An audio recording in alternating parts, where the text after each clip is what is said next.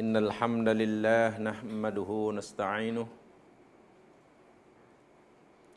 ونتوب إليه ونستغفره.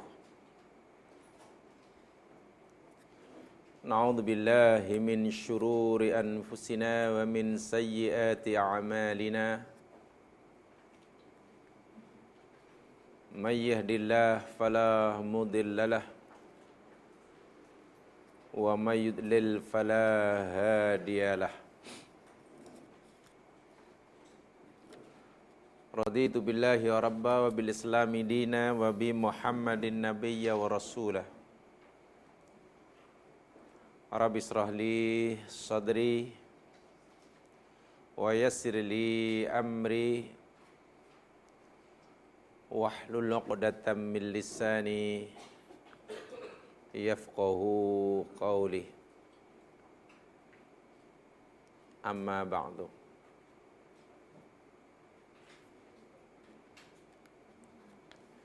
Didoakan mudah-mudahan sentiasa dirahmati dan diberkati oleh Allah Subhanahu wa taala. Allahumma amin.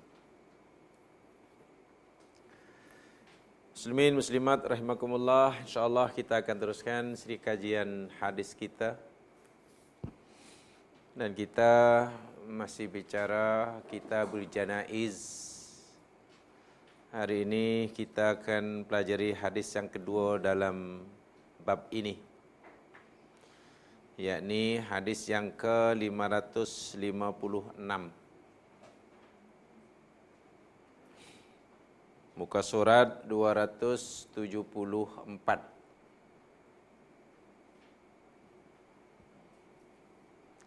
Hadis yang ke yang pertama, yang ke 555 telah kita pelajari sama pada siri lepas. Jadi hadis yang berkaitan dengan zikrul maut. Hadis yang kedua ini berkaitan dengan tamanil maut. Mengharapkan kematian.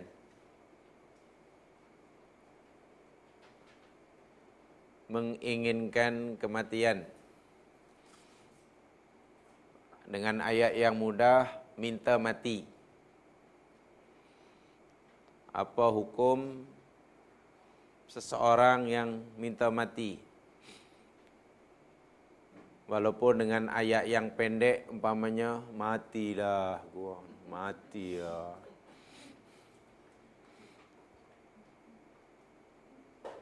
Mungkin kerana musibah yang menimpanya, masalah yang dihadapinya, kemudian dia fikir bila mati segala masalahnya selesai, lalu dia mengharapkan, menginginkan, menghendaki mati sajalah, mati lagi baik. Apa hukum seperti ini?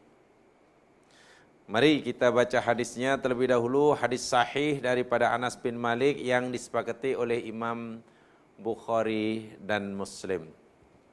Kita baca dahulu. An Anas bin Malik radhiyallahu anhu qala. Baca. An Anas ibni Malik radhiyallahu anhu qala. Qala Rasulullah sallallahu alaihi wasallam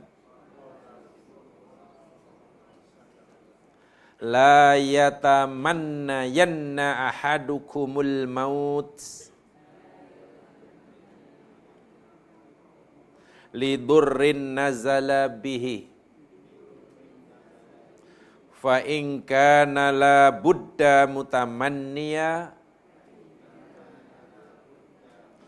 falyaqul Allahumma ahyini ma kanatil hayatu khairan li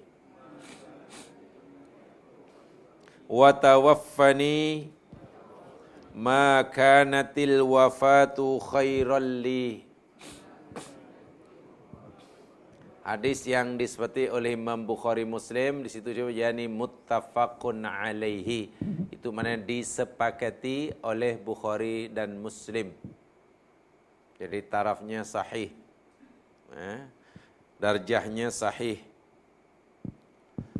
Daripada Anas bin Malik radhiyallahu an yakni pembantu Nabi sallallahu alaihi wasallam lebih kurang sembilan tahun menjadi pembantu Nabi jadi orang yang tentu sahabat di antara sahabat yang cukup kenal Rasulullah sallallahu alaihi wasallam sering berjumpa tentu punya peluang yang besar untuk mendapatkan nasihat Nabi dan mendengarkan sabda Nabi serta memperhatikan perbuatan baginda. Anas bin Malik. Dia berkata, qala Rasulullah sallallahu alaihi wasallam, Rasulullah sallallahu alaihi wasallam bersabda, La yatamanna yanna ahadukumul maut. Janganlah sekali-kali seseorang kamu mengharapkan, menghendaki, menginginkan kematian, minta mati. Jangan. Jangan sekali-kali. Itu ada la yatamayyanan, la yatamay, la yatamannayanna. Ada nun tasdid tu di belakang. Ha, namanya nun taukid thakilah. Yakni memberi uh, taukid, menguatkan jangan sekali-kali seseorang kamu mengharapkan, menginginkan kematian. Jangan minta mati. Lidurrin nazala bihi. Hanya kerana kesusahan, kesempitan, atau apa sajalah musibah yang menimpa, yang berlaku, yang menimpanya. Jangan hanya karena susah minta mati. Karena miskin, minta mati. Karena banyak masalah, minta mati. Jangan, jangan sekali-kali mengharapkan kematian. Fa in kana la budda mutamanniya dan jika sekiranya ia berharap mengharapkan sangat akan kematian yang mereka fikir ha, itu yang baik baginya Nabi kata Nabi bagi jalan keluar apa dia? Ini yang perlu dibaca, ini yang perlu diucapkan. Allahumma ya Allah, ahyini, hidupkanlah aku ya Allah. Berilah hamba ni kesempatan umur masih hidup. Maka natil hayatu khairan li. Jika sekiranya kehidupan aku itu baik bagi aku.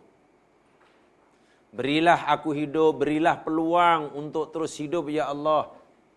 Jika kehidupan itu baik bagi aku daripada mati. Tapi watawaffani dan matikan aku ya Allah. Maka natil wafatu khairan li. Selagi mana kematian itu jika saya kematian itu kebaikan bagi aku. Allahumma ahyini ma kanatil hayatu khairan li wa tawaffani ma kanatil wafatu khairan li. Itu yang setakat itu yang Nabi benarkan jika seseorang itu mungkin sudah terlalu amat sangat berat menghadapi ujian kehidupan. Artinya apa? Daripada hadis ataupun doa yang Nabi ajarkan ini, hamba yang menghadapi masalah dalam kehidupan ini, musibah yang menimpanya, dia menyerahkan sepenuhnya kepada Allah biar Allah sendiri yang memilihkannya mana yang terbaik baginya. Dan Allah Maha mengetahui apa yang baik bagi orang itu. Sebab itu dia minta Jika hidupku lebih baik daripada matiku, Ya Allah, beri hambamu peluang untuk terus hidup. Jangan matikan sekarang. Beri tambahan usia. Jika hidupku lebih baik daripada kematianku. Tetapi ya Allah, jika kematianku lebih baik daripada hidupku, menurutmu ya Allah, bukan menurut kita, matikanlah aku. Orang ini bukan minta mati. Orang ini menyerahkan kepada Allah untuk menentukan, memberikan keputusan atas dirinya apa yang terbaik baginya menurut Allah Subhanahu wa taala. Walaupun ini doa Nabi zaman sekarang bukan boleh kita amalkan sentiasa. Sebab Nabi kata, jika orang itu terpaksa kerana tak tahan dengan ujian silih berganti.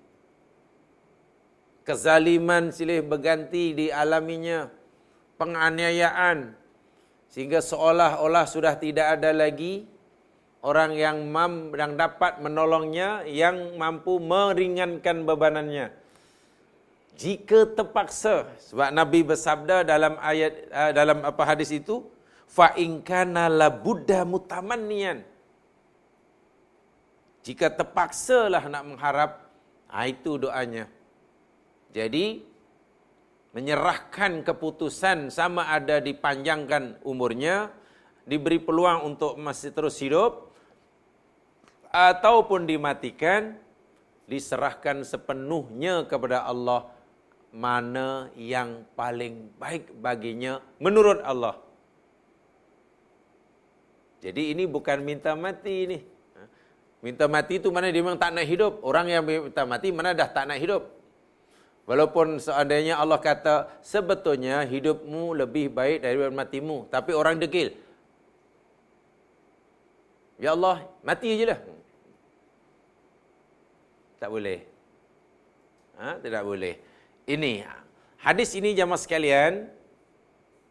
Ha? kesimpulan awal sebelum saya uraikan berikan hadis-hadis yang lain yang di sini tidak disebutkan untuk memberikan kefahaman yang menyeluruh yang lebih komprehensif. Al hadisu dalilun ala nahyi.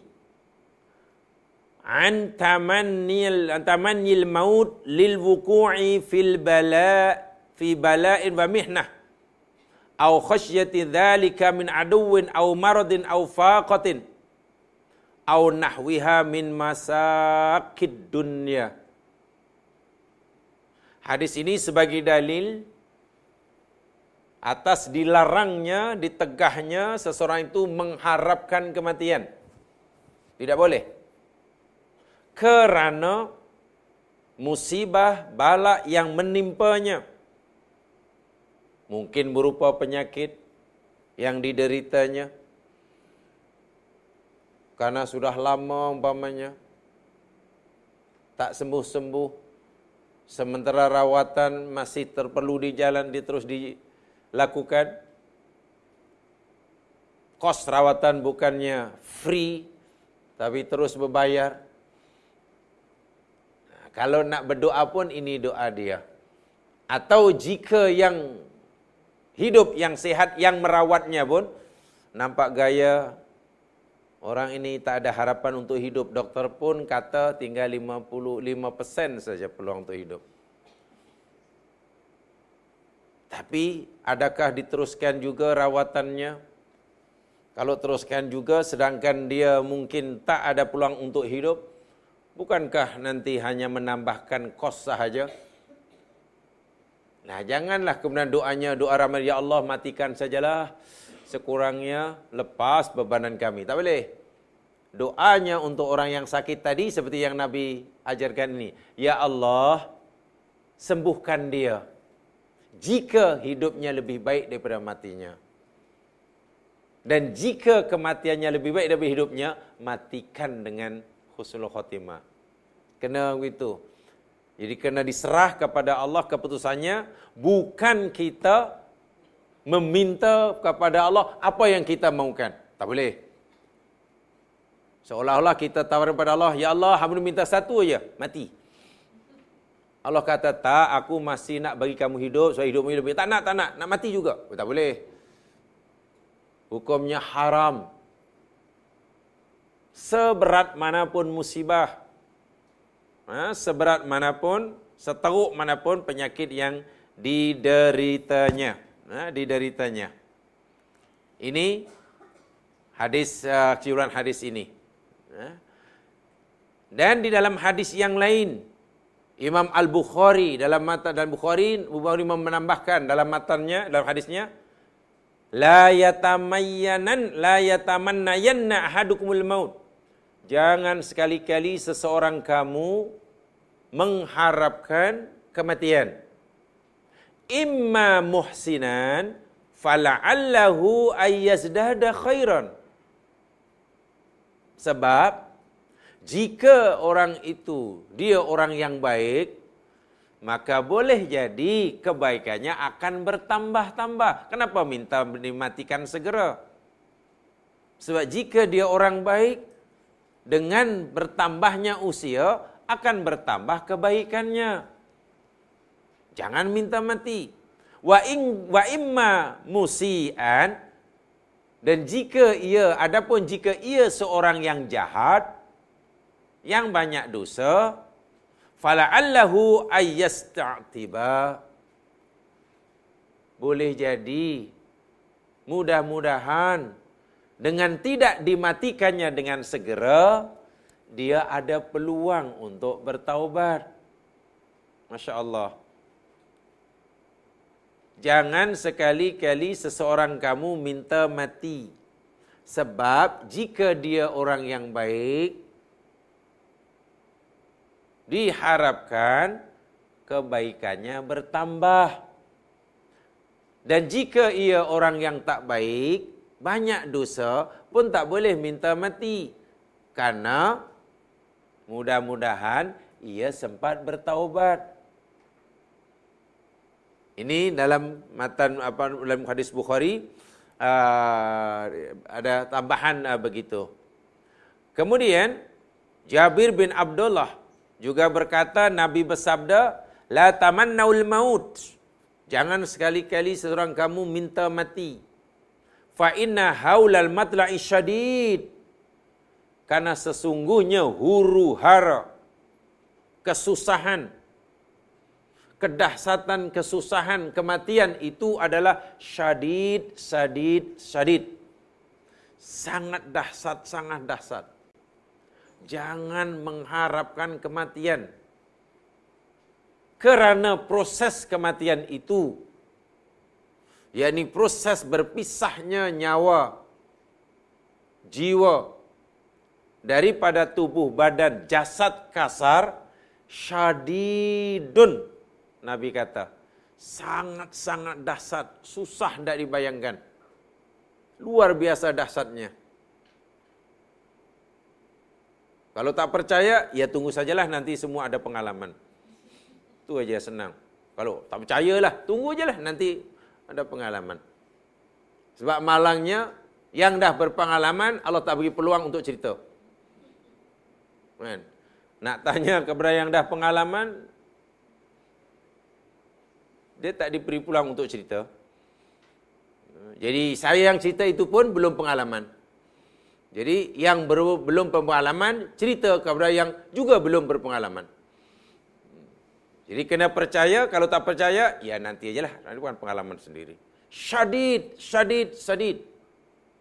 Wa inna minas sa'adah ayyatula umrul abdi haq hatta yarzuqahu Allahul inabah. Karena sesungguhnya sebagian daripada kebahagiaan seseorang itu ialah dipanjangkan umurnya sehingga Allah bagi rezeki kepadanya yakni rezeki inabah. Inabah itu maknanya bertaubat. Sesungguhnya sebagian daripada kebahagiaan seseorang jika Allah beri ia umur, dengan diberinya umur, ia ada peluang untuk bertaubat. kalau boleh saya simpulkan hadis daripada Jabir bin Abdullah ni jamaah sekalian, hingga saat ini kita masih hidup. Ajal belum menjemput kita. Lalu apa maknanya itu? Berdasarkan hadis ini.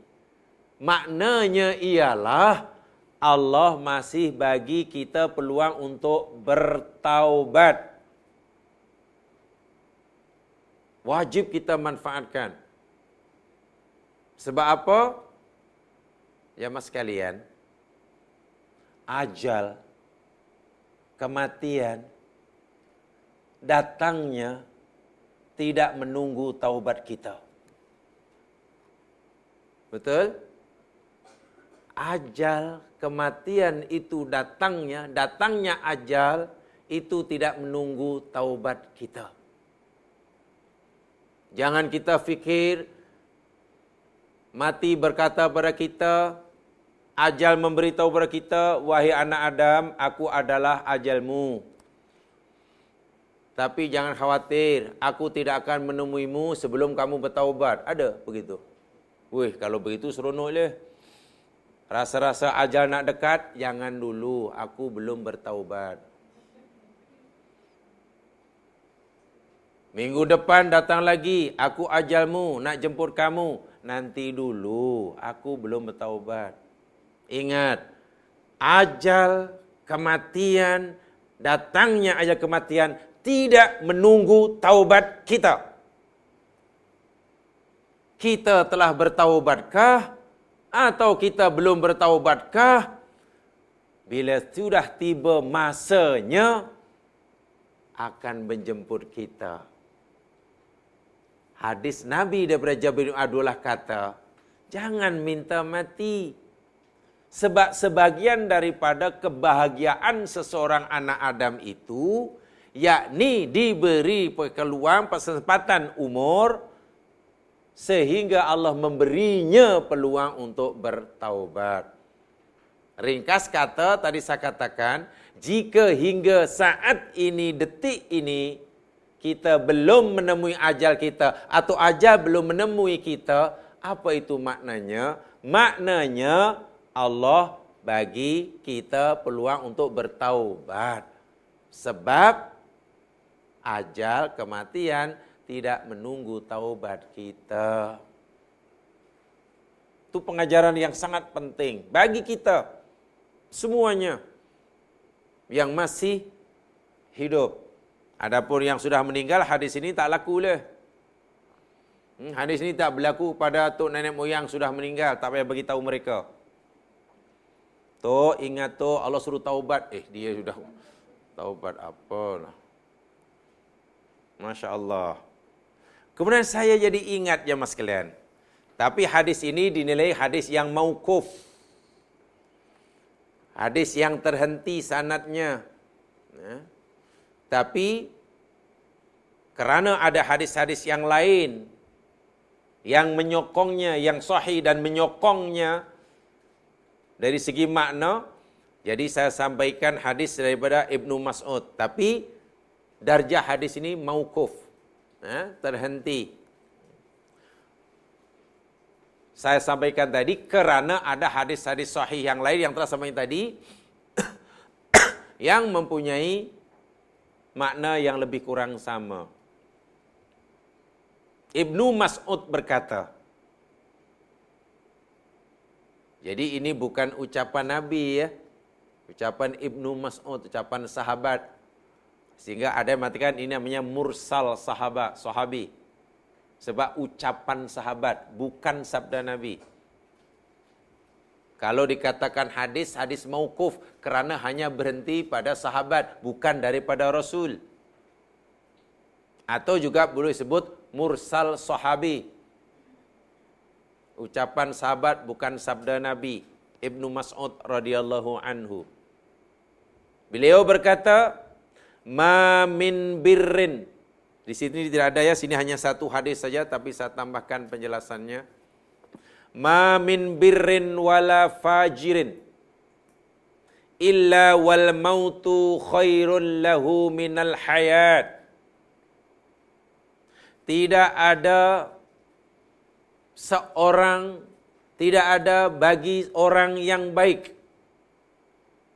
dan tidak ada bagi orang yang jahat melainkan kematian itu lebih baik baginya daripada kehidupan. Ha. Maknanya terbalik pula. Tidak ada bagi orang yang baik dan tidak ada bagi orang jahat melainkan kematian lebih baik baginya daripada hidup. Eh tadi katanya hidup lebih baik daripada mati atau atau mati lebih baik daripada hidup ya? Agak-agak Hmm? Tak payah khawatir sebut mati tak payah takut. Orang yang menyebut mati belum tentu cepat mati. Dan takut mati tidak pun melambatkan ajal. Betul? Kalaulah takut akan mati itu boleh melambatkan ajal, eloklah semua takut supaya ajalnya lambat. Orang yang bersedia untuk mati pun bukan maknanya ajalnya dah dekat. Jadi takut atau berani serupa je lah. Tadi dalam dalam hadis uh, tadi nyatakan kan jika hidupku lebih baik daripada matiku ya Allah berilah aku peluang untuk hidup. Jika sekiranya kematianku lebih baik daripada hidupku, matikanlah aku dalam keadaan yang baik. So maknanya mana yang lebih baik hidup atau mati? Tak tahu kan? Bergantung kepada Allah kan? Kita mohon kepada Allah kan? Mana yang terbaik bagi Allah menurut kita. Tapi Ibnu Ibnu Mas'ud punya fahaman lain. Ibnu Mas'ud kata, tidak ada bagi orang yang baik maupun bagi orang yang jahat melainkan kematian lebih baik baginya daripada kehidupan. Macam mana tu? Maknanya bagi orang yang baik, mati pun lebih baik daripada hidup. Bagi orang yang jahat, mati pun lebih baik daripada hidup. Apa alasan Ibnu Mas'ud berkata begitu? Alasannya, In kana birran faqad qala Ta'ala. Jika sekiranya orang itu orang yang baik banyak amalnya soleh hubungan dengan Allah bagus hubungan sesama manusia harmoni orang baiklah. Kematian lebih baik baginya daripada hidup kerana Allah Subhanahu wa taala berfirman di dalam surah Ali Imran 198. Jamaah kutkan saja. Nanti rujuk sendiri. Kerana dalam surah Ali Imran ayat 198 Allah Subhanahu wa taala berfirman wa ma indallahi khairun lil abrar Artinya wa ma indallahi dan apa yang ada di sisi Allah maknanya ganjaranlah pengampunanlah nikmat akhiratlah surgalah. Dan apa yang ada di sisi Allah itu adalah khairun lebih baik atau kebaikan. Lil abror bagi orang-orang yang baik jika orang itu baik, ya mas kalian, mati lebih baik daripada hidup. Kata Ibnu Mas'ud. Kenapa? Kerana apa yang Allah janjikan di akhirat bagi orang itu jauh lebih baik daripada dunia. Dan dengan kematian, orang itu akan segera mendapatkan apa yang Allah janjikan baginya. Dia akan mendapatkan tempat jauh lebih baik daripada tempatnya di dunia akan mendapatkan kawan jauh lebih baik daripada kawannya yang ditinggalkan. Akan mendapatkan jiran-jiran yang jauh lebih baik daripada jiran-jiran yang ditinggalkan di dunia. Dan dengan sebab kematian, ia akan segera mendapatkan semua itu.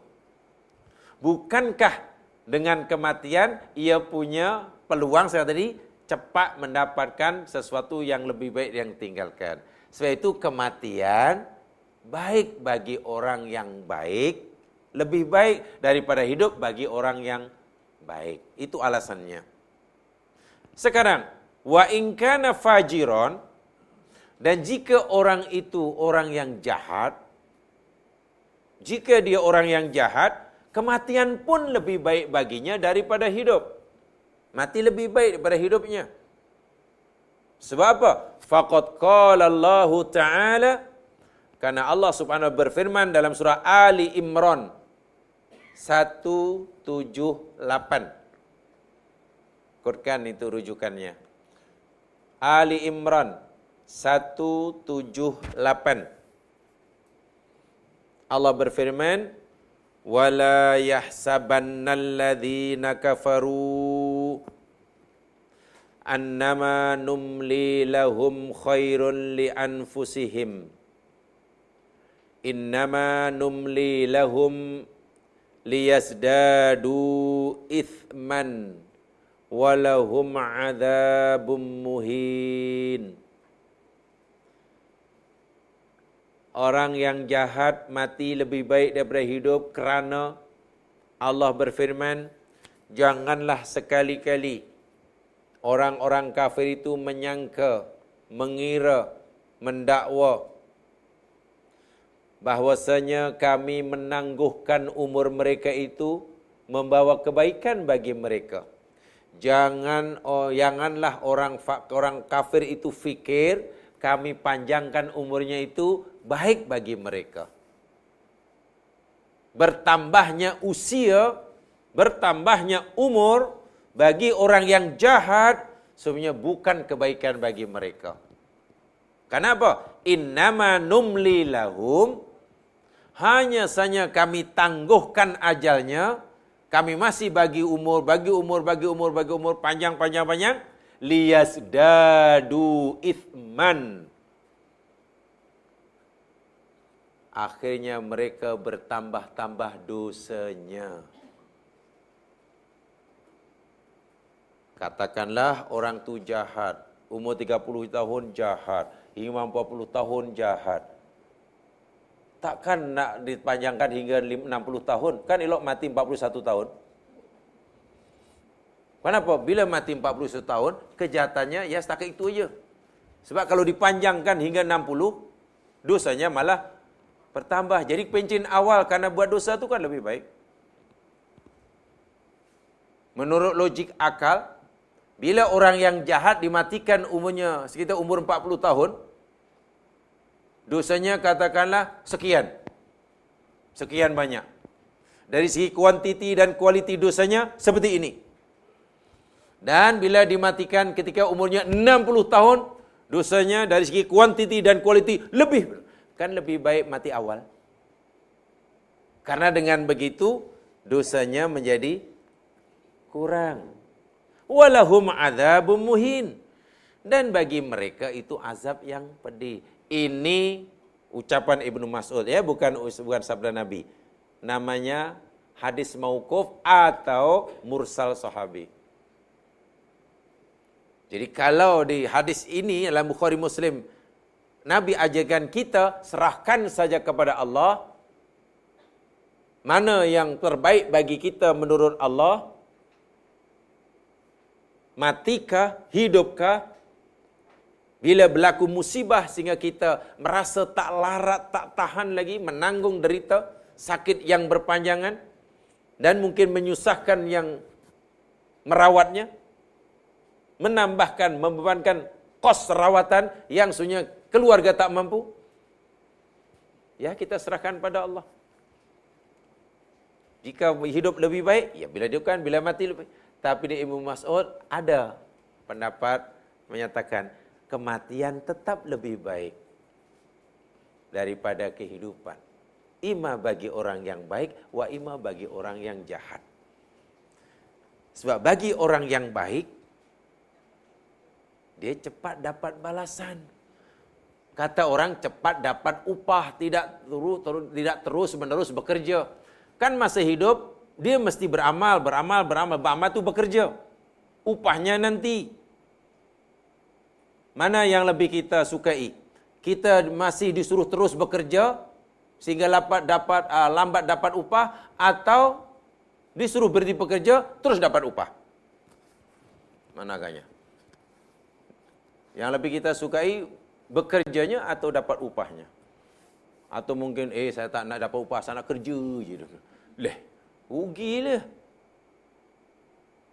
Sementara jika orang itu jahat, fajir itu mana jahat. Fajirun. Kalau dibaca Melayu, pajiru. Oh. Jadi kereta pajiru itu mana kereta jahat. Jangan pakai itu. Siapa yang ada itu, ya jangan pakailah bagi saya je.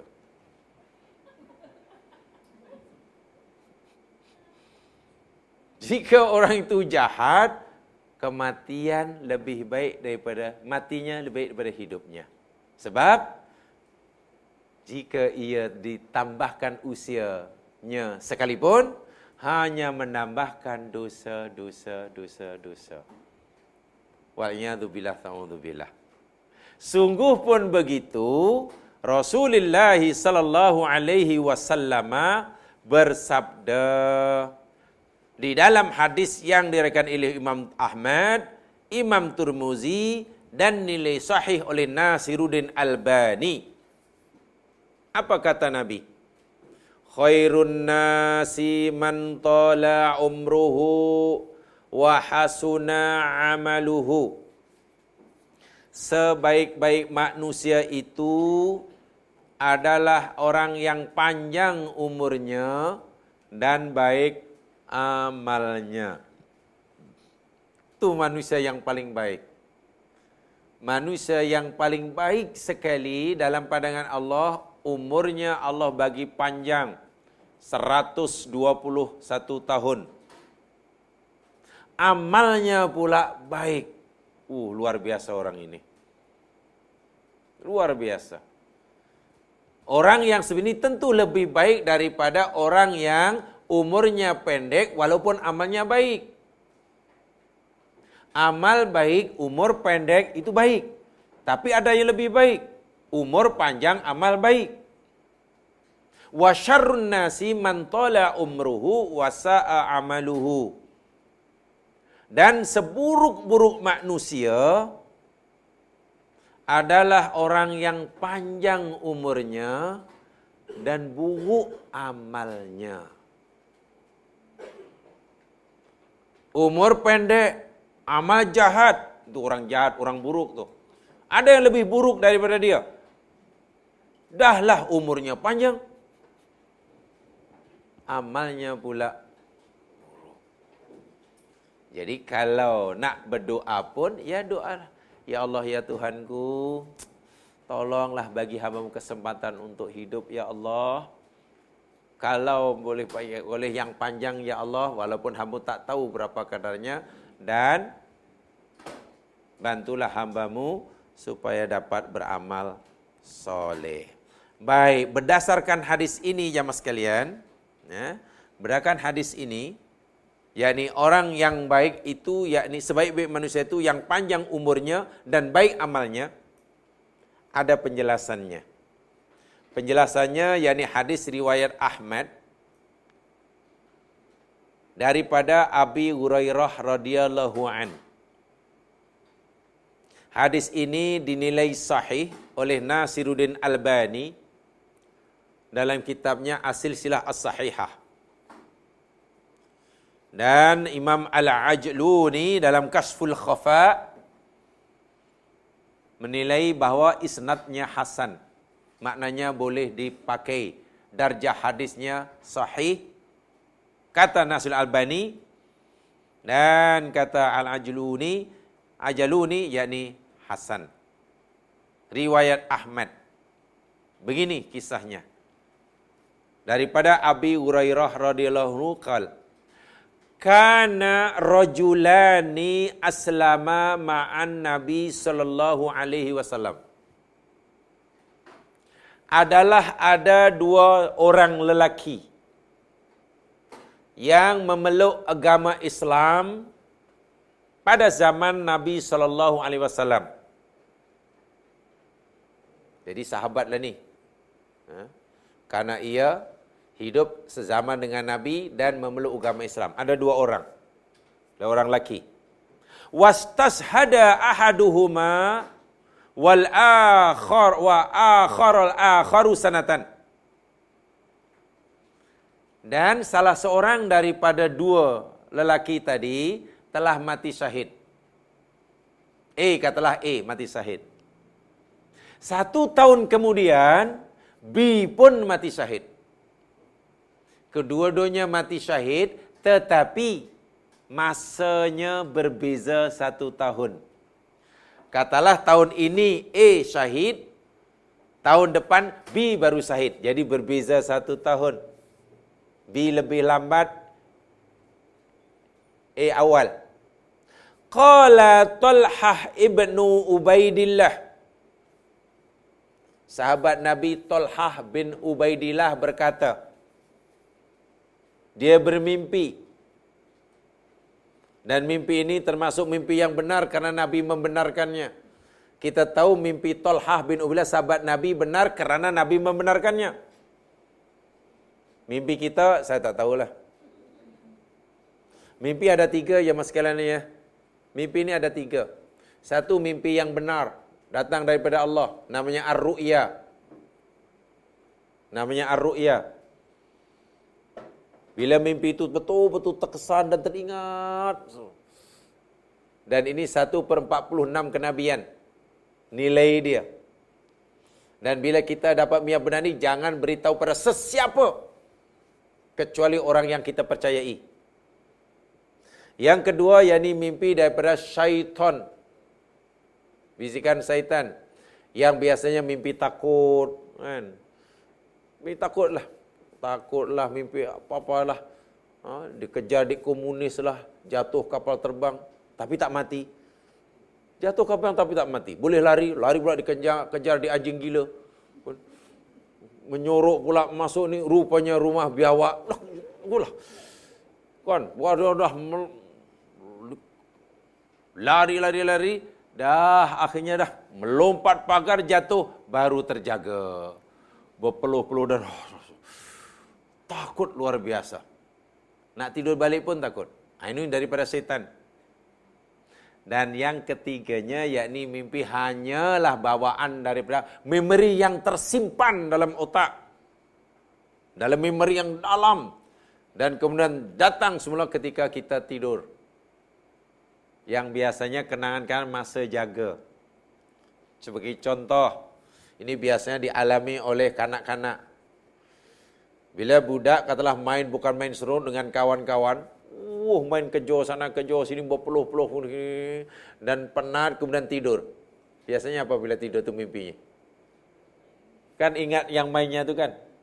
Masih gelak-gelak ada, oh, ini saya punya, ini adik punya, adik punya. Ditanya apa dia? Berebut bola sebab tadi main bola. Atau jamaah katalah tidur, ya tertidurlah karena mengantuk sangat. Di sebelah kawan yang sedang borak. Kawan tu borak, borak. Dan kita tidur sebelahnya. Bukan mustahil kita akan memimpikan apa yang diborakkan oleh kawan tadi. Iya. Ini mimpi. Kita tak tahu. Dari tiga itu kita lebih sering mimpi jenis yang mana? Satu, dua ataupun tiga. Yang benar ataupun yang diberi setan ataupun hanya bunga-bunga tidur. Tapi ada cara menilainya. Asdaquhum ru'yan asdaquhum haditha. Seseorang yang paling benar mimpinya adalah seseorang yang paling benar tutur katanya. Bila orang itu tutur katanya jujur, tidak bercakap bohong, tak pernah bohong, sentiasa cakap jujurlah. Insya Allah nanti bila Allah bagi mimpi, mimpinya benar. Tapi kalau orang ini si jago kelintung, tahu jago kelintung? Ya, ya tukang kelintung lah ya mimpinya pasti kelintung. Jadi kalau kita ingin mendapatkan merasa mimpi yang benar, usahakan dalam hidup ini bercakap, bersikap, bertindak, berbuat jujur, lurus, tidak bohong, tidak bengkok, tidak apa namanya? Ya, tidaklah. Tidak kong kaling kong. Hmm? Tidak kong kaling kong. Abdul eh Talhah bin Ubaidillah ini sahabat Nabi. Ya Masya Allah tentulah cakapnya jujur. Dia mimpi. Fa'araitu fa'uritul jannah. Masa aku mimpi diperlihatkan pada aku surga. Dalam mimpi aku melihat surga. Kata Talhah bin Ubaidillah. Fara'aitu fihal mu'akhar minhuma udkhila qabla syahid. Lalu aku melihat salah seorang daripada dua orang yang mati syahid. Kan tadi ada dua orang ya. A dan B. Mati syahid. A mati awal. B satu tahun kemudian. Dalam mimpinya Talha bin melihat dua orang ni masuk surga. Tetapi masuk surga tak sama-sama. Yang A apa namanya? Masuk kemudian. Yang B masuk awal. Wah, dia mati sahidnya lebih lebih lambat kan? Dia masuk awal. Dapat surga dahulu, lebih menikmati lebih dahulu. Yang ini kemudian baru baru masuk. Fa'ajib lidzalik. Aku pun heran kata Talha bin Ubaidillah. Fa asbahtu fa dzakartu dzalika li Rasulillah sallallahu alaihi wasallam. Pagi-pagi aku jaga daripada tidur. Aku pun segera menemui Nabi sallallahu alaihi wasallam dan aku ceritakan mimpiku itu kepada Nabi. Ya Rasulullah, aku bermimpi ya Rasul. Aku melihat dua sahabat kita yang mati syahid tempoh hari. Ialah orang mati syahid mana masuk surga bigori hisab. Tapi aku pelik, kenapa yang seorang mati masuk surga jauh lebih awal, lebih dahulu, jauh lebih apa namanya dahulu menikmati nikmat surga berbanding yang satunya. Kenapa tak sama-sama masuk surga sama-sama? Yang satu cepat, yang satu lambat. Saya katakan kerana ini mimpi sahabat dan Nabi membenarkan, Nabi mentakbirnya, mana mimpinya betul lah. Kalau Nabi kata, ah itu mimpi hanya bunga-bunga tidur. Maknanya bohong. Lalu apa jawab Nabi? Faqala Rasulullah SAW, Alaysa qad soma ba'dahu Ramadan wa salla sittata alafi raq'atin au kadha aw kadha raq'atan ay salata sunnah Kenapa kamu heran wahai Talha? Bukankah bi yang syahid kemudian itu, satu tahun kemudian itu, dia telah puasa pada tahun itu, pada pada Ramadan itu. Yang A dah tak puasa lagi Ramadan karena sudah mati. Yang B sempat puasa Ramadan, dah beza lagi amalnya. Yang B masih solat selama satu tahun. Yang A dah tak solat lagi karena sudah mati. Yang B sempat solat sunat tah berapa ratus kali, ratus apa ratus rakaat dalam satu tahun. Dia sempat buat baik itu, baik itu. Maknanya amal si B lebih banyak daripada amal si A. Walaupun sama-sama syahid. Kenapa? Karena ia ada lebihan masa satu tahun. Patutlah ia masuk surga lebih awal. Nah inilah yang yang Nabi yang apa Nabi sabdakan tadi. Sebaik-baik manusia itu yang umurnya panjang, dan amalnya baik. A umurnya 40, amalnya baik. Baik orang ini. B umurnya 50 tahun, amalnya baik. B lebih baik. C umurnya 65 tahun, amalnya baik. C lebih baik. Sebab itulah dalam hadis pertama teman-teman yang saya sampaikan tadi, jangan minta mati kata Nabi. Sebab jika kamu baik, harap-haraplah bertambahan bertambahnya usia itu menambahkan kebaikan. Dan jika kamu tidak baik, ya berharap-haraplah kamu dapat sempat ber, taubat. Sebab itu jangan sekali-kali minta mati. Walaupun kata Ibnu Mas'ud, mati lebih baik daripada hidup. Tapi minta mati tak boleh. Kalaupun terpaksa, yang disabdakan yang di apa oleh Nabi tadi. Tu. Ha? kalaulah terpaksa lah jadi hanya ya Allah jika sekiranya hidupku lebih baik matikanlah. Itu tidak boleh terus minta mati dan tak nak lagi hidup seolah-olah sudah apa ya uh, apa istilahnya dah macam dah puas lah kata orang. Ah, dah puas hidup lah. Tinggal matinya eh tak boleh. Boleh La yatamanna ahdukul maut. Jangan sekali-kali seseorang kamu mengharapkan kematian. Wala yad'u bihi min qabli ayatiyahu. Jangan sekali-kali seseorang kamu minta mati sebelum datangnya, sebelum ajal tiba. Innahu idza mata ahadukum in amaluhu. Karena sesungguhnya apabila seseorang telah meninggal, maka putuslah amalnya. Wa innahu la yazidul mu'min umruhu illa khaira. Dan sesungguhnya tidaklah orang mukmin itu bertambah umurnya melainkan menambahkan kebaikannya. Hadis riwayat muslim. Ha, hadis riwayat muslim. Dan banyak lagi banyak lagi jamaah sekalian hadis-hadis yang semakna dengan hadis ini. Dengan hadis ini. Baik sekarang masalahnya betulkah bahawa minta mati ini dilarang secara mutlak? Atau mungkin ada keadaan-keadaan yang kita dibenarkan minta mati? Sebab hadis yang Nabi ajarkan doa ini ajar ini bukan minta mati. Dia menyerahkan keputusan pada Allah nak hidup atau mati terpulang pada Allah asal ia yang terbaik.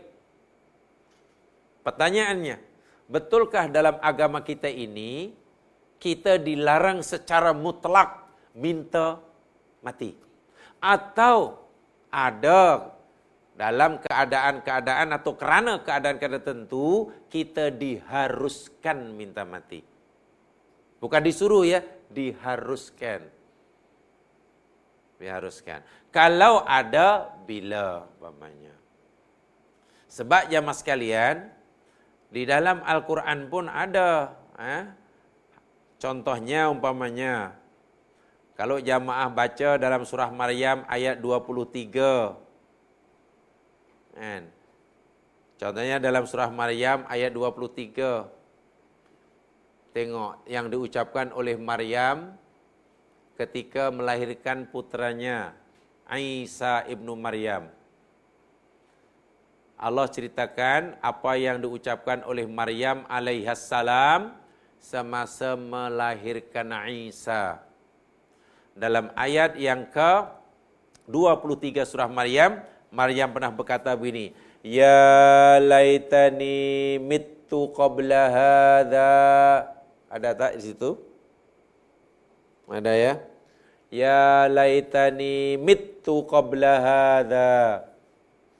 Aduhai jika sekiranya aku mati sajalah sebelum ini atau dengan ayat yang mudah Maryam berkata Ya Allah kenapalah aku tak engkau matikan sebelum ini saja? Kenapalah umurku panjang hingga saat ini? Kenapa engkau tak matikan sajalah sebelum ini? Tahun lepas ke dua tahun yang lalu ke? Kenapa Maryam menghayal atau menghayalkan kematian mengharapkan kematian? Bukankah itu ayat? Ayat ini bukankah boleh difahami bahwasanya minta mati itu harus. Kalau tidak boleh, kenapa Maryam seorang perempuan pilihan Allah, ahli surga, imannya kuat, minta mati pula. Dan Allah rekodkan dalam Al-Quran. Itulah. Jadi daripada ayat ini, dan juga hadis-hadis yang ada jemaah sekalian rupa-rupanya ada keadaan-keadaan yang keadaan tentu yang seseorang itu diharuskan minta mati. Minta mati. Ya juzu tamanul maut fil halatil atiyah. Seseorang itu harus hukumnya minta mati dalam keadaan-keadaan seperti berikut ini. Yang pertama, idza khafal fitnata fid din dalam keadaan apabila seseorang muslim itu takut kehilangan agamanya takut kehilangan imannya bila terus hidup contoh umpamanya dia sebagai orang mukmin orang muslim yang ingin yang berusaha ingin menjadi mukmin muslim yang baik yang patuh tetapi tidak berdaya kerana ia hidup di negara yang majoriti non muslim dan negara yang non muslim ini ganas menindas kepada si muslim. Macam mana ni nak buat itu tak boleh, nak solat tak boleh, puasa apa tak lagi. Nak mengamalkan syariat Islam tak boleh. Sentiasa dianiaya dizalimi, nak melawan tak mampu bahkan dipaksanya untuk meninggalkan agama. Jadi karena takut kehilangan agama, takut imannya nanti tak cukup kuat jika terus menerus difitnah, diuji, dianiaya. Dalam keadaan seperti itu, seseorang diharuskan minta mati. Ha, minta mati. Bukan kerana ya, fitnah dunia, tapi karena fitnah agama. Ia khawatir Islamnya, imannya terjejas. Jika umurnya dipanjangkan, memandangkan tadi ujian, cobaan, iman ujian agama sangat-sangat berat. Saat itu dalam keadaan seperti itu si mukmin hukumnya harus minta mati. Bukan disuruh ya, harus. Boleh maknanya. Pendapat ini mas sekalian yakni didasarkan kepada firman Allah Subhanahu wa taala di dalam surah Al-A'raf dalam surah Al-A'raf. Ayat yang ke-126. Surah Al-A'raf ayat 126. Tolong direkodkan dan nanti jamaah lihat.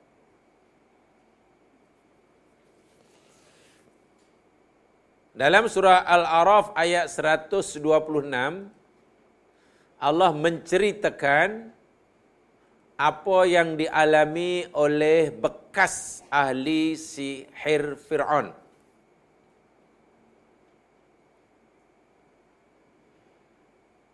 Ini asalnya ahli-ahli sihir Fir'aun. Tapi dah bekaslah. Mantan-mantan. Karena sudah memeluk agama Tauhid yang disampaikan oleh Nabi Musa. Walaupun sebelumnya telah pernah mendapat, sebelumnya pernah mendapat apa ya, uh, kehormatan daripada Fir'aun. Ya, anggap sajalah pernah dapat pingat daripada Fir'aun lah. Karena orang ini dilantik oleh Fir'aun sebagai, apa ya, gelarannya sebagai Royal Magician. Uh, ahli sihir diraja. Untuk melawan Musa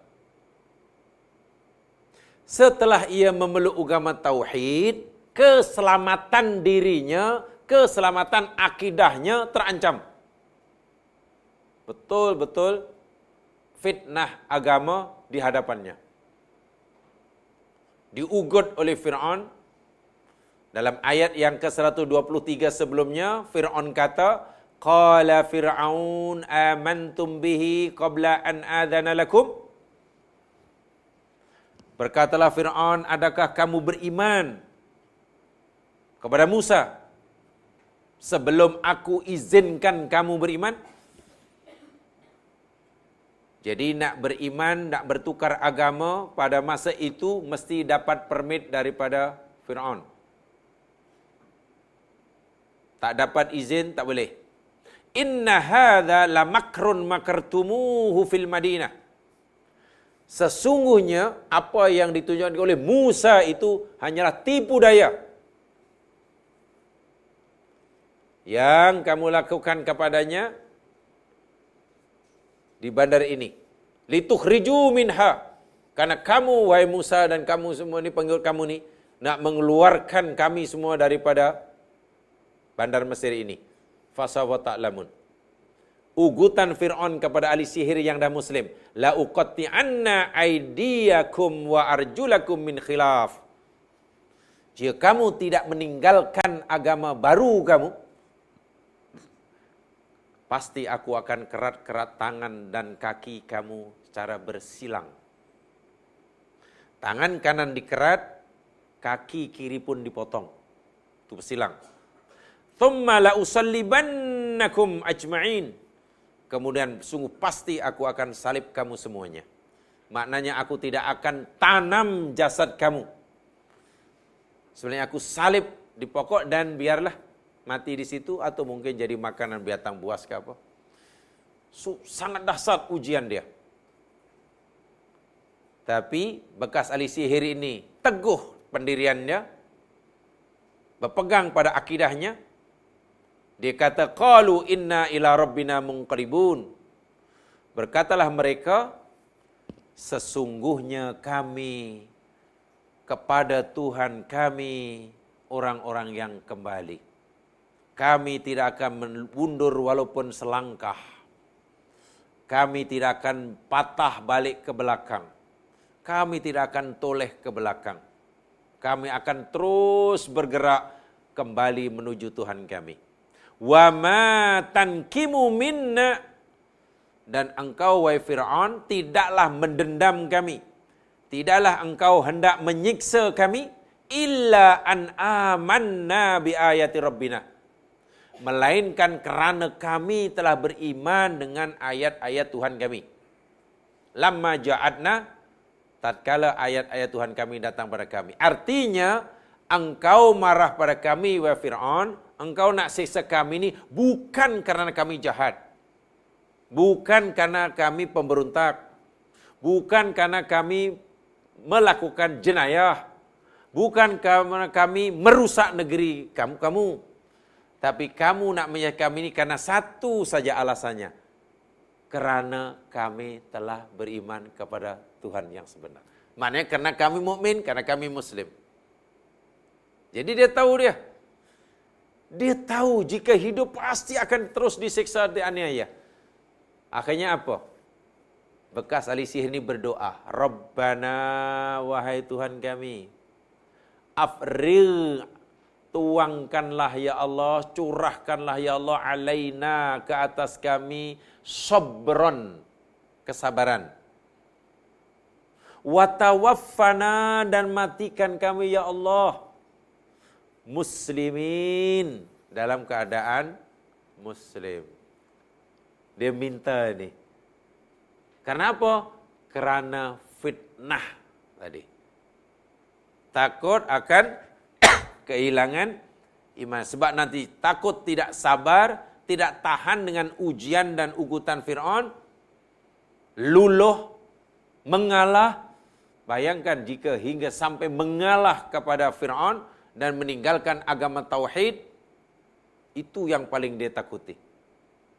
Karena tak tahan dengan siksaan. Akhirnya dia minta kepada Allah, Ya Allah, berilah hamba kesabaran, Ya Allah. Matikan kami, hambamu ini, sebagai orang Muslim. Ini alasan pertama. Jadi jika seseorang itu takut akan fitnah agama, harus hukumnya minta mati. Insya Allah Muslim Malaysia ini ya tak adalah tak akan menghadapi kesempatan peluang seperti inilah. Ya.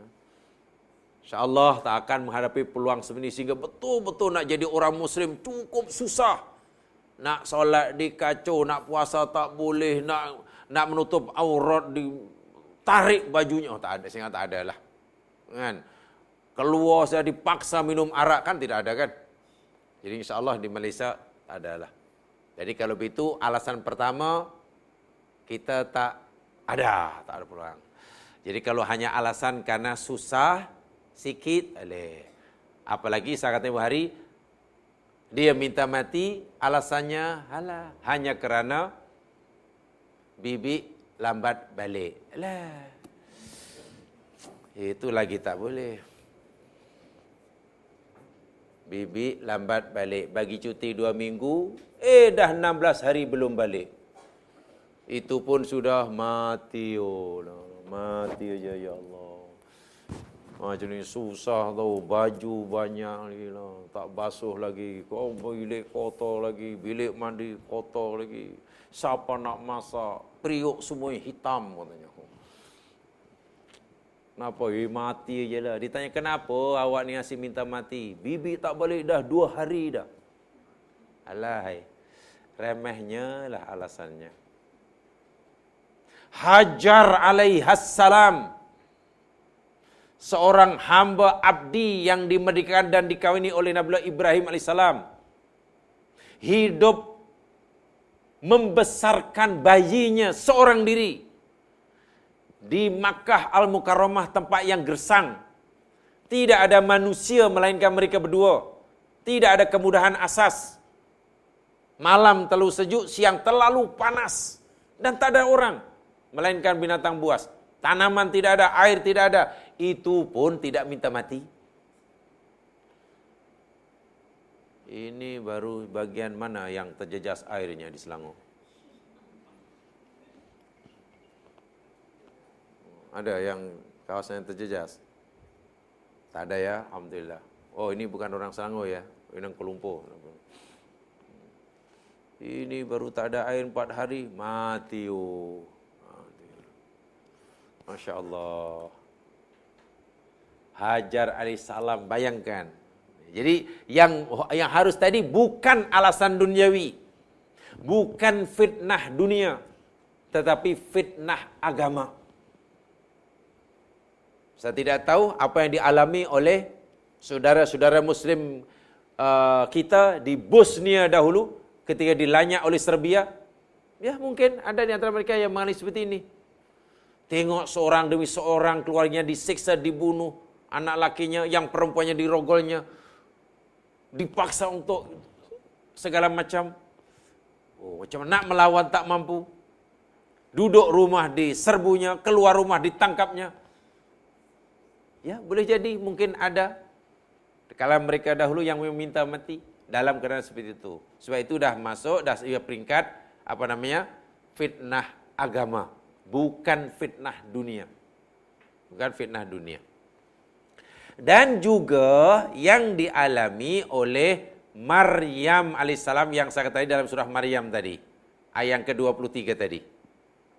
Maryam alaihissalam berdoa pada Allah ya laitani mitu qabla hadza wa kuntu nasyan mansiya Maryam 23 itu karena Maryam membayangkan ini fitnah agama ini bukan fitnah dunia. Jamaah sekalian, Maryam alaihissalam ini kan mengandung tanpa suami. Dia juga bukan perempuan jahat. Sebab menurut sunnatullah, seorang perempuan boleh mengandung ya kerana ada lelaki. Itu menurut sunnatullah. Ima lelaki yang bergelar suami, wa ima lelaki yang bergelar apa namanya? Seorang perempuan menurut sunnatullah boleh mengandung bila ada seorang lelaki ima lelaki itu bergelar suami atau suami atau lelaki bergelar hidung belang. Tahu hidung belang? Hidung belang le. Karena apa? Karena perempuan tadi mungkin minta maaf kufu-kufu malam. Apa itu kufu-kufu malam? Firefly kelip kelip kelip itu kupu malam kan kelip kelip apa nama dia tu yang di Kuala Selangor tu firefly itu kelip kelip kan kunang-kunang. Kupu-kupu malam. Kenapa kupu malam? Ya terbangnya kan malam. Dan kenapa dipanggil kupu-kupu malam? Kemudian dikaitkan dengan orang yang jahat, perempuan yang jahat, perempuan yang istilahnya WTS. Kenapa diberi gelaran kupu-kupu malam? Tahu WTS? Oh tak tahu ya. WTS tu W tu mana wanita, T itu maknanya tuna, S itu maknanya susila. Jadi wanita, tuna, susila. Tahu tuna? Tak tahu. Tuna bukan nama ikan. Susila tahu susila? Susila, kesusilaan dan kesan. Tahu ya? Susila maknanya akhlak kan? Budi pekerti kan? Moral kan? Tuna itu maknanya tidak punya, tak ada.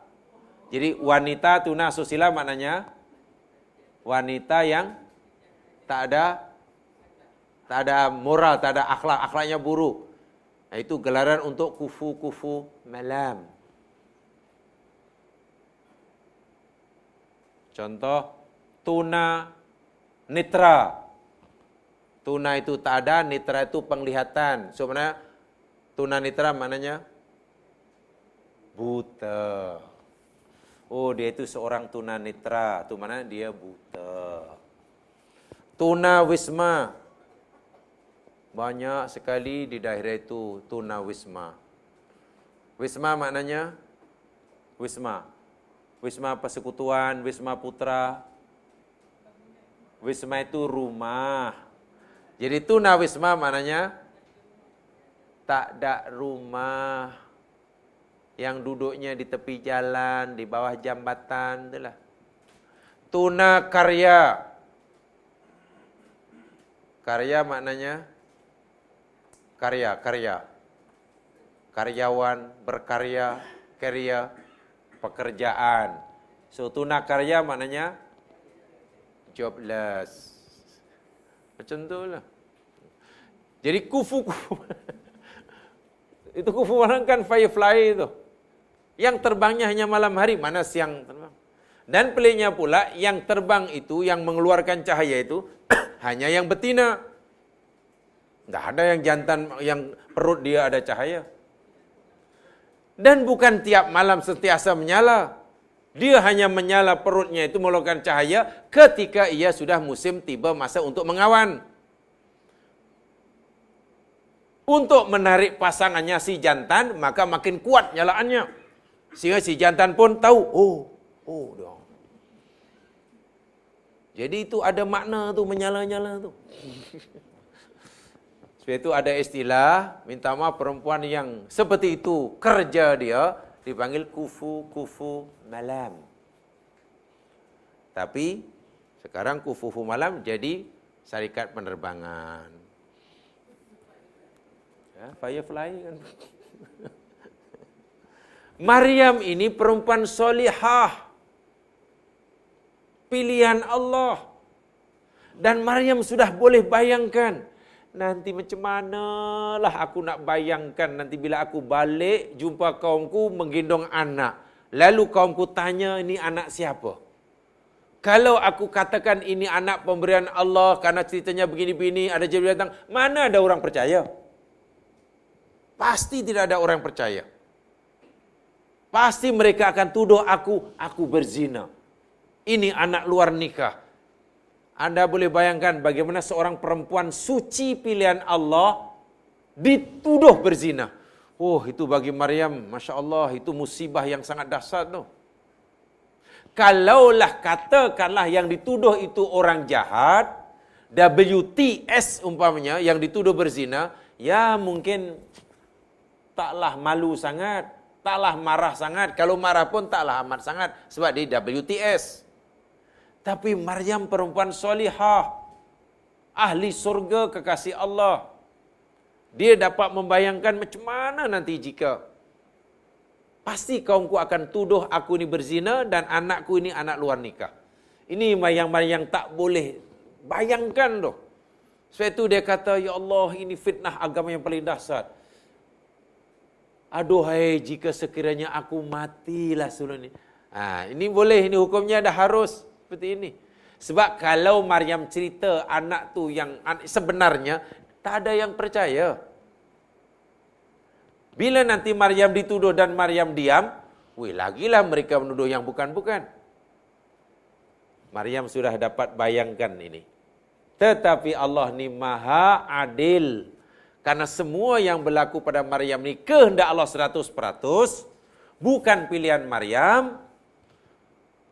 Maka masalah yang dihadapi oleh Maryam Allah sendiri yang akan menyelesaikannya. Bagaimana caranya? Nabi Isa yang masih bayi ditakdirkan oleh Allah boleh bercakap berkata-kata. Jadi bila nanti Maryam dituduh bukan-bukan, ya Isa sendirilah yang menjelaskannya. Biar dia sendiri cakap. Dan mereka pasti bingung. Mana budak ini boleh cakap ya? Ini mesti Maryam yang ajo. Tak mungkin. Tak mungkin ibunya mengajar, dia bayi lagi. Kalau itu ini mesti kehendak Allah. Ah, ya memang kehendak Allah. Nah sekarang anda fikir. Bila bayi yang baru lahir biasanya tak boleh cakap. Bila Allah penghendaki boleh cakap. Takkan perempuan yang biasanya punya anak kan ada suami. Bila Allah menghendaki, dia boleh juga punya anak walaupun tanpa lelaki. Kan sama tu. Jadi Allah lah yang memberi Maryam anak walaupun tidak bersuami. Allah juga lah yang menjadikan Isa boleh bercakap-cakap walaupun dia masih itu cara Allah membela Maryam. Dan Maryam sebelumnya kebingungan. Sebab itu hingga dia, apa nama Maryam, minta menghayalkan kematian. Dia kata, Ya laitani mittu qabla hadha wa kuntu nasyam mansiya. So dalam keadaan seperti ini jamaah sekalian boleh. Takut agama dia terjejas, imannya terjejas. Bahkan Umar bin Khattab pun jamaah sekalian pernah berdoa. Ketika Umar umurnya sudah agak lanjut untuk ukuran sahabat sudah lanjut doa Umar begini Allahumma tan Allahumma tasharat ra'iyati wa kaburat sinni wa dha'ufa jismi Fakbidni ilaika ghaira maftun. Allahumma ya Allah. Tulang-tulangku pun rasanya sudah berselera. Tulang terasa berselera. Maksudnya, ya bayangkan ya kalau tulang dah berselera macam mana rasanya. Umurku pun ya Allah sudah agak lanjut tubuh badanku pun sudah terasa lemah ya Allah. Fakbidni ilaik. Maka cabutlah ya Allah nyawaku supaya aku boleh jumpa engkau ghaira maftun dalam keadaan tidak tersesat atau disesatkan. Umar khawatir jika memandangkan keadaan hidupnya seperti itu nanti dapat ujian agama, fitnah agama sehingga tak mampu bersabar, agamanya terjejas mungkin. Karena khawatir imannya terjejas, Umar pernah berdoa memohon pada Allah agar Allah mematikannya. Dan Masya Allah, akhirnya doa Umar dikabulkan oleh Allah, matinya dalam keadaan syahid. Sebab mati Umar meninggal karena di dibunuh ha? karena dibunuh kan jadinya mati syahid lah mati syahid itu keadaan yang membolehkan kita memohon minta kematian hukumnya hanya harus bukan disuruh ha?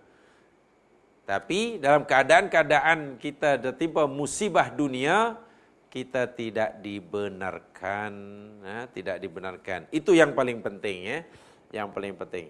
So kesimpulan hadis ini jamaah sekalian diulangi lagi sekali bahwasanya hukum minta mati kepada Allah ini tidak boleh. Itu hukum asal. Kalaupun terpaksa minta kerana tak tahan dengan ujian dunia kemiskinan, kesusahan, sakit yang diteranya, ya bacalah doa yang Nabi ajarkan tadi. Allahumma ahyini in kanatil hayatu khairal li wa tawfani in kanatil wafatu khairal li. Hidupkan aku ya Allah jika kehidupan baik bagiku. Matikan aku ya Allah jika kematian itu. Itu dah maksimum dah. Maksimum. Kalaupun kita harus minta mati, hukumnya boleh, yakni dalam keadaan ketika iman kita diuji atau ujian yang menimpa kita fitnah agama dan kita khawatir jika masih hidup kita akan kehilangan iman kita. Dan keadaan ini tentulah sangat kritikal.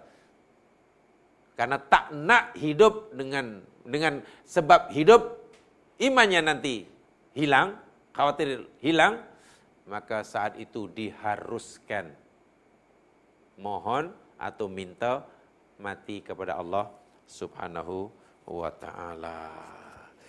Insyaallah dapat difahami ya, ya mas sekalian. Jadi itu doa bagi uh, yang diajar oleh Nabi, imma oleh kita atau mungkin oleh orang yang sedang sakit dan kita kasihan pada orang itu, harapan untuk sembuh pun tak ada. Sementara kos rawatan sudah makin bertambah-tambah, ya saya itu doa itulah. Jangan jangan minta matikan saya tak boleh. Kena doanya macam itu. Walaupun sudah sangat kritikal sekalipun. Walaupun nampaknya sudah koma 10 hari sekalipun. Dan nafasnya pun nampak begitu susah sekali. Jangan ya Allah matikan saja ya Allah tak payah dia tak, tak, tak boleh. Kena doa itu je. Itu yang maksimum. Yang maksimum. Dan seelolanya memang itulah doa dibaca, diberitahu kepada ahli keluarganya, supaya ahli keluarganya jangan terlalu mengharapkan sembuhnya sehingga tidak bersedia menerima kematiannya jika Allah takdirkan mati.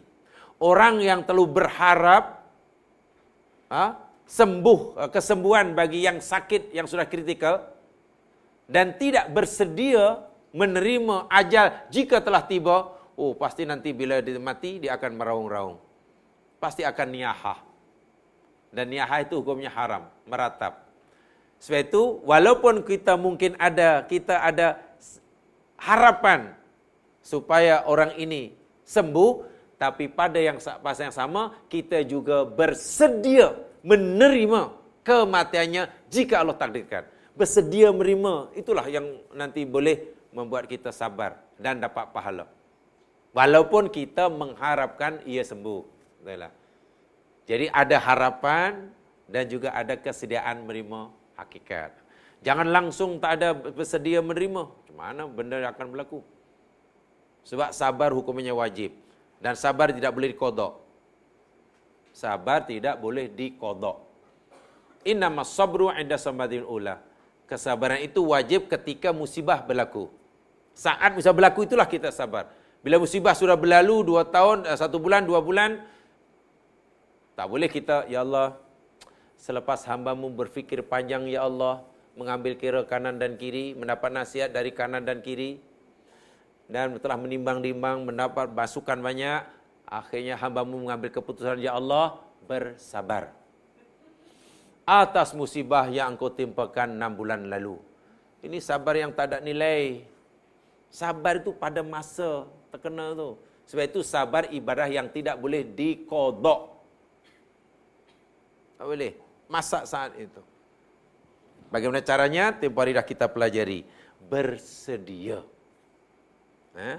Menerima. Atau dalam bahasa agama, apa hari kita pelajari? Karena ada mentaliti.